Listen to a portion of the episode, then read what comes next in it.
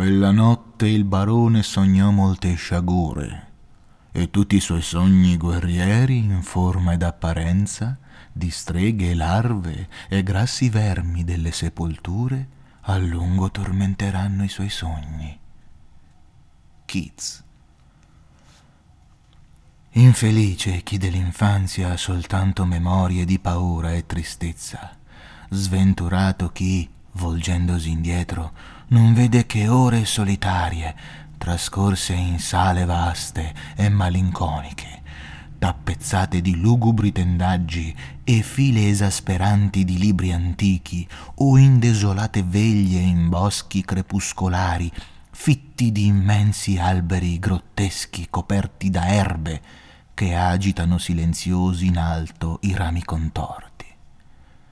Tale sorte gli dei hanno riservato a me, a me l'attonito, il deluso, l'abbandonato, l'infranto. Eppure, stranamente pago, mi aggrappo in modo patetico anche a questi ricordi appassiti negli attimi in cui la mente minaccia di soverchiarli per richiamare l'altro ricordo. Non so dove sono nato, so soltanto che il castello era infinitamente antico e infinitamente orribile, pieno di anditi oscuri e di alti soffitti, ove l'occhio null'altro incontrava che ombre e ragnatele. Le pietre dei corridoi in sfacelo parevano sempre odiosamente viscide e ovunque stagnava un lezzo esecrabile come di cadaveri ammucchiati nell'avvicendarsi delle morte generazioni. Non vi era mai luce, sicché solevo talvolta accendere qualche candela e contemplare la fiamma per trovar conforto. Né mai risplendeva il sole al di fuori, che gli alberi giganteschi crescevano più alti della torre più elevata che fosse accessibile. Una sola torre, nera, si innalzava al di sopra degli alberi, riuscendo a penetrare il cielo sconosciuto.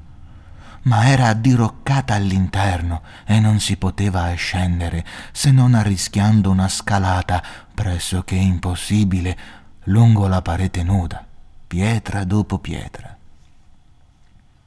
In quel luogo devo aver vissuto per anni, ma non so misurarne il numero. Qualcuno di certo doveva provvedere a ciò che mi era necessario. Tuttavia non mi sovviene di altri esseri umani all'infuori di me, né di alcunché di vivo, eccetto i topi silenziosi, i pipistrelli o i ragni. Credo che chi mi ha allevato dovesse essere paurosamente vecchio, giacché la mia prima idea di un essere vivente fu qualcosa che mi rassomigliava in maniera caricaturale, ma che era deforme, avvizzito e cadente come il castello. Non trovavo nulla di grottesco nelle ossa e negli scheletri che affollavano una parte delle cripte di pietra dei profondi sotterranei nella mia fantasia accomunavo quelle cose agli eventi quotidiani e le ritenevo assai più naturali delle immagini variopinte di esseri umani che scorgevo in molti dei libri ammuffiti. Da quei libri ho appreso tutto ciò che conosco. Nessun maestro mi ha mai stimolato o guidato. Ne rammento di aver mai udito voce umana durante quei lunghi anni fosse anche la mia stessa voce. Di fatto, benché dalle mie letture avessi appreso dell'esistenza del linguaggio, non mi è mai venuto in mente di parlare a voce alta.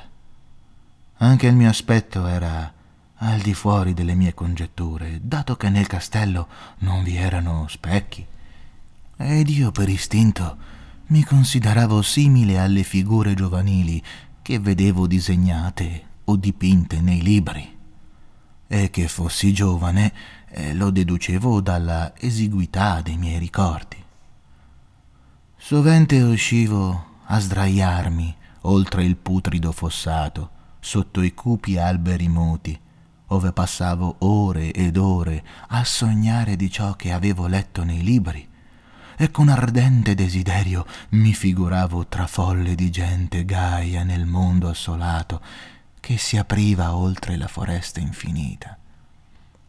Una volta tentai di fuggire da quella foresta, ma non appena mi fui allontanato dal castello, l'ombra si fece più spessa e l'aria più densa di insidie paurose, al punto da indurmi a tornare indietro, in corsa affannosa, per timore di smarrirmi in quel labirinto di notturni silenzi.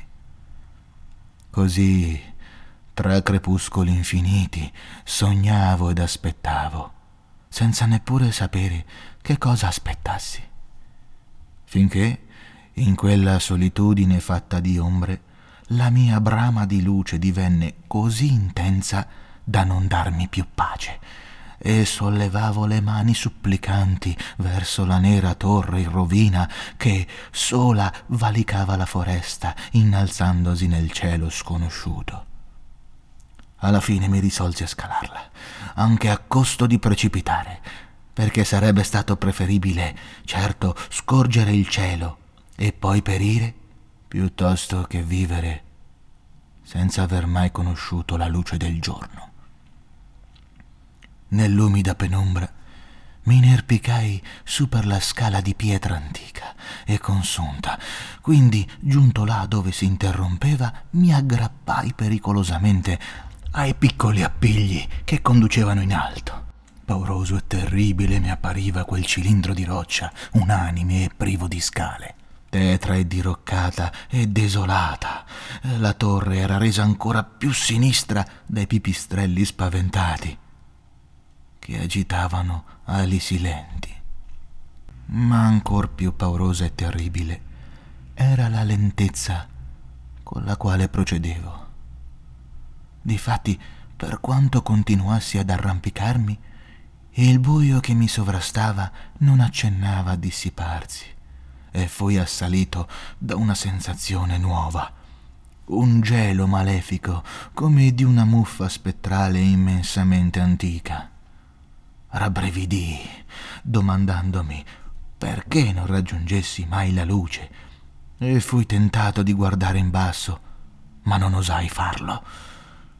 Immaginai che la notte mi avesse sorpreso d'improvviso e invano tastai il muro con la mano libera alla ricerca di una finestra dalla quale sporgermi e guardar fuori per cercare di farmi un'idea dell'altezza raggiunta. All'improvviso, dopo un'interminabile cieca scalata su per il terribile precipizio concavo, sentii il mio capo urtare qualcosa di solido e capii allora di essere infine giunto al tetto, o comunque ad una sorta di soffitto. Nelle tenebre sollevai la mano libera e saggiai l'ostacolo, che si rivelò di pietra e inamovibile. Intrapresi dunque un mortale circuito all'interno della torre, aggrappandomi ad ogni appiglio che la viscida parete mi offrisse, finché arrivai ad un punto che cedette alla pressione della mia mano. Mi volsi nuovamente verso l'alto e presi a spingere la lastra o porta che fosse con la testa, usando entrambe le mani per la terrificante ascesa non intravidi la più fioca luce sopra di me, e allorché portai le mani più in alto, compresi che per il momento la mia scalata era terminata. La lastra era di fatti una botola che conduceva ad una superficie di pietra di circonferenza maggiore di quella della torre sottostante. Indubbiamente si trattava del pavimento di un alto e spazioso osservatorio. Con grande cautela mi infilai attraverso la botola e cercai di impedire che la pesante lastra ricadesse a chiudere l'apertura, ma non vi riuscii. E mentre, esausto, giacevo sul pavimento di pietra, udii l'eco spaventoso della sua caduta. Mi augurai di riuscire a risollevarla se fosse stato necessario convinto di trovarmi ormai ad un'altezza prodigiosa molto al di sopra dei detestati rami del bosco, mi tirai su e annaspando tutto intorno cercai una finestra dalla quale per la prima volta avrei potuto vedere il cielo, la luna e le stelle di cui avevo letto. Dovetti disilludermi. Le mie mani non trovarono che nicchie di marmo sulle quali erano disposte lunghe casse esagonali di dimensioni inquietanti. Ero sempre più dubbioso e mi chiedevo quali antichi segreti fossero racchiusi in quell'elevata dimora da tempo immemorabile separata dal castello sottostante. Ad un tratto, inaspettatamente, le mie mani si posarono su un arco che sormontava un portale di pietra istoriato con bizzarre cesellature. Lo tentai e vidi che era chiuso. Poi con uno sforzo supremo superai tutti gli ostacoli e riuscii ad aprirlo, tirandolo verso di me. Subito fui pervaso dall'estasi più pura che abbia mai conosciuta, perché, rifulgente di un quieto bagliore, attraverso una grata di ferro arabescata e al termine di una breve scalinata che risaliva dal varco appena trovato, vera raggiante, la luna piena, che non avevo mai visto prima, se non nei sogni e in quelle visioni confuse che non osavo chiamare ricordi. Immaginando di aver raggiunto il pinnacolo più alto del castello, presi a salire di corsa i gradini che avevo scorto oltre il portale. Ma una nuvola velò improvvisamente la luna e inciampai, per cui dovetti proseguire nel buio con maggiore cautela. Le tenebre erano ancora fitte quando giunsi alla grata. Mi provai a spingerla con prudenza, trovandola non serrata. Decisi comunque di non forzarla, temendo di precipitare da quell'altezza vertiginosa alla quale ero sceso, quando ecco che la luna riapparve il più demoniaco di tutti gli sconvolgimenti è quello che unisce il profondamente inatteso con il grottescamente incredibile. Nulla di ciò che avevo sofferto fino a quel momento poteva paragonarsi al terrore che scaturiva dalla bizzarra prodigiosità della visione che ora si apriva dinanzi ai miei occhi e all'assurdo che essa implicava. La scena in se stessa era semplice e al tempo stesso sbalorditiva, perché si riduceva a questo. Invece di una vertiginosa prospettiva di cime di alberi viste da un'elevatissima altura, al di là dell'inferriata, si stendeva tutt'intorno, al mio stesso livello, nient'altro che il solido terreno una compatta superficie di terra interrotta da lapidi marmoree e adorna di colonne anch'esse di marmo, sovrastate dall'ombra di un'antica chiesa di pietra, la cui goglia diroccata riluceva spettralmente nel chiarore lunare. Semicosciente aprì il cancello e barcollando mi incamminai lungo il bianco sentiero di ghiaia che si diramava in due diverse direzioni. La mia mente, pur stordita e confusa, conservava tuttavia il desiderio febbrile della luce e neppure la scoperta incredibile che avevo fatto avrebbe potuto fermare i miei passi.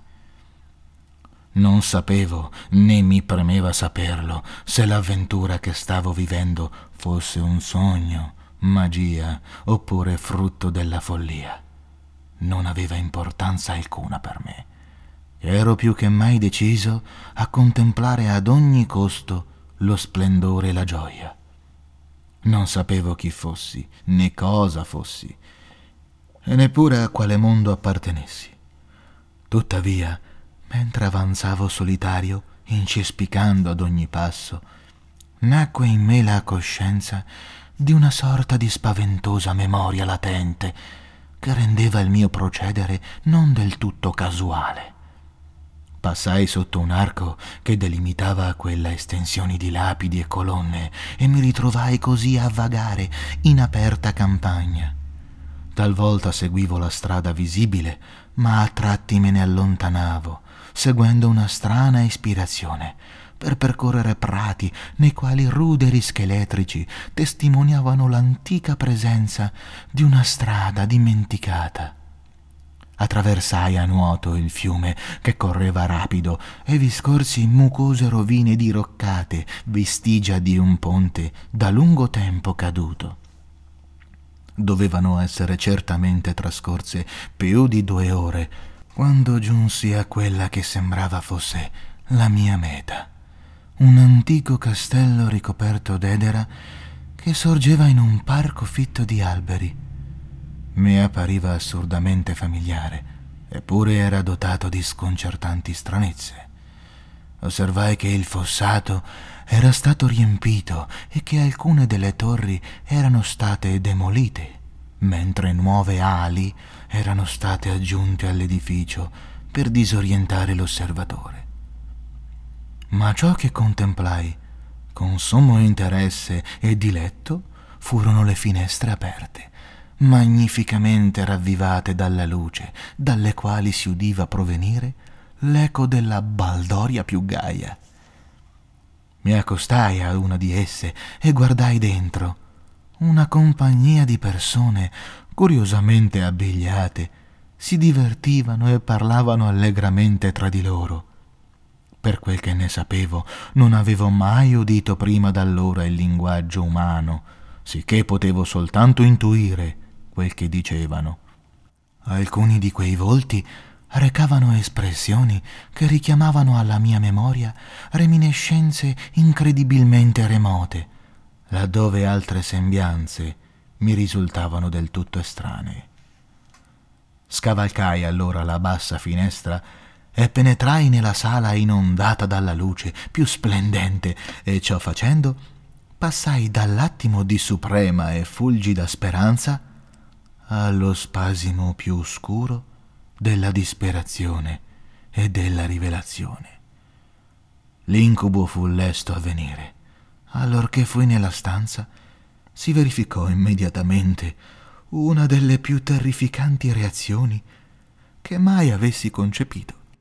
Avevo appena varcato il davanzale che su tutta la comitiva si abbatté un improvviso inatteso terrore di spaventosa intensità, tale da sfigurare ogni volto e indurre ogni gola ad emettere le urla più orribili.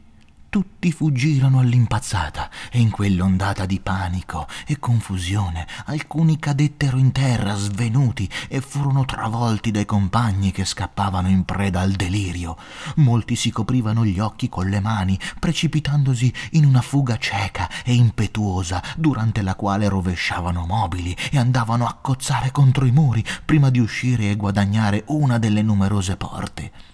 Le grida erano raccapriccianti ed io, rimasto solo inebetito nella sala splendidamente illuminata, raggiunto dall'eco delle urla che si allontanavano, tremavo al pensiero della minaccia invisibile che forse si celava in agguato presso di me. Ad una prima occhiata superficiale la stanza mi parve deserta, ma allorché avanzai verso una delle alcove, mi sembrò di avvertirvi una presenza. Un movimento furtivo oltre la porta incorniciata da un arco dorato che sembrava dare accesso ad un'altra stanza identica alla prima. Mentre mi approssimavo all'arco, cominciai a percepire quella presenza in maniera sempre più distinta.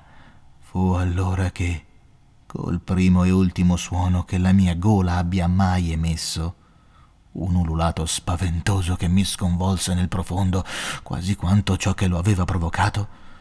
Contemplai nella sua più piena e terrificante vivezza l'inconcepibile, indescrivibile e indicibile mostruosità che, al suo solo apparire, aveva trasformato una festosa compagnia in un branco di fuggiaschi deliranti. Quella cosa non posso neppure tentare di descriverla era un miscuglio di tutto ciò che è immondo, innaturale, ripugnante, abnorme e detestabile. Era lo spettro demoniaco della putrefazione, della decrepitezza e della dissoluzione. La marcia stillante effigie delle rivelazioni più empie, l'orrenda esibizione di ciò che la terra misericordiosa dovrebbe tenere per sempre celato Dio sa che non apparteneva a questo mondo, o meglio, non vi apparteneva più. Eppure, con immenso orrore, riconobbi nei lineamenti corrosi, dai quali affioravano le ossa, la parodia aberrante e perversa della forma umana. E in quell'insieme putrido e disfatto scorsi qualcosa di indicibile che mi agghiacciò ancor di più. Ero pressoché paralizzato. Ciò non di meno riuscii a trovare la forza per un pietoso tentativo di fuga. Arretrai vacillando di un passo, ma non infransi l'incantesimo nel quale il mostro muto e innominabile mi teneva prigioniero. I miei occhi, stregati da quelle orbite vitree che li fissavano disgustosamente, rifiutavano di chiudersi, ma, offuscatisi misericordiosamente, dopo il primo sguardo, scorgevano ora quella cosa terribile in maniera indistinta. Mi provai a sollevare la mano, onde celare quella visione, ma i miei nervi erano così storditi che il braccio non seppe obbedire appieno alla mia volontà. Il tentativo fu però sufficiente a farmi perdere l'equilibrio, sicché, ondeggiando, avanzai di alcuni passi per evitar di cadere. Allora fui improvvisamente e angosciosamente consapevole della vicinanza di quell'essere carogna, del quale mi parve di udire il sordo e odioso respiro. Ormai prossimo alla follia. Fui tuttavia capace di allungare una mano per respingere la fetida apparizione che mi incalzava così dappresso, quando ecco che in un istante di orrore cosmico e di fatalità infernale le mie dita toccarono la putrida zampa del mostro tesa al di sotto dell'arco dorato. Non urlai, ma tutti i demoni malvagi che cavalcano i venti della notte urlarono per me. Allorché, in quello stesso istante, fui travolto da un'improvvisa e compatta valanga di ricordi che mi annientarono l'anima. Seppi allora tutto ciò che era stato il ricordo valicò gli alberi e il castello spaventoso e riconobbi l'edificio, pur trasformato, nel quale mi trovavo. Ma più terribile di tutto ciò, riconobbi l'empia abominazione che mi ghignava davanti, mentre ritraevo dalle sue le mie dita insozzate. Per fortuna nel cosmo, accanto all'amarezza, vi è anche il balsamo per alleviarla. E quel balsamo è il nepente. Nell'orrore supremo l'oblio mi soccorse e l'esplosione di quegli oscuri ricordi svanì in un caos di immagini via via più indistinte.